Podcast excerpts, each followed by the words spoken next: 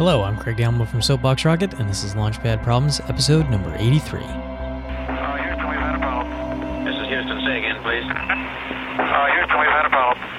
For today's problem, we're going to attack a practical problem that I a lot of us have, and that's how do you fix crisscross email problem? That's where one person will send an email to multiple people, you know, maybe asking a question, making making a statement, and then as you're writing your answer and you hit send, you see that uh, Bob has already replied with the same information 30 seconds ahead of you or has raised a secondary issue that you didn't get to uh, addressing yours. And one of the trends going on right now is the complete elimination of email. And that is one solution, but it might not work for you. So what what works in your group? Is it a delay on the email? You can't uh, you cannot respond to an email for at least five minutes. But then, if everybody responds at five minutes, does that really solve the problem? So there you go. There's the problem, and this is a good one because this will be the solution for this could easily be different for every person slash organization that you think about to use this one. Thanks for listening. And if you want to email me your solution or any others, or if you have any suggestions, you can do it to lpp at soapboxrocket.com or you can interact via Twitter at soapboxrocket.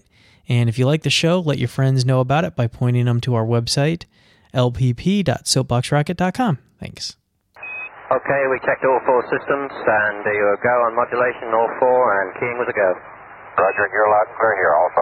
So, for the second half of the show today, we have listener feedback.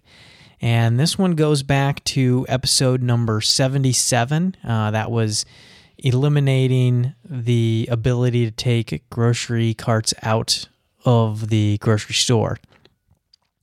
And this this solution comes from Paul uh, in Oregon, and I guess it wasn't as much a solution. This is what Paul said. He said most grocery stores offer carryout and drive up solutions. And while I agree with him, that's not always the greatest way to look at a problem. The problem isn't to look at what's already there, the problem is to look at new solutions, uh, innovative solutions if you want. But also, if you have a solution like that, yes, they offer carryout, but typically those carryouts, the uh, store clerk still pushes the grocery cart out. So what happens if the, he's not allowed to push the grocery cart out? Or if the if everybody starts using the drive up, how is that going to affect the drive up service? What's going to be required of the grocery store to handle that increased workload? So, do you have a better solution? Uh, email me at lpp at soapboxrocket.com or talk about it on Twitter at soapboxrocket.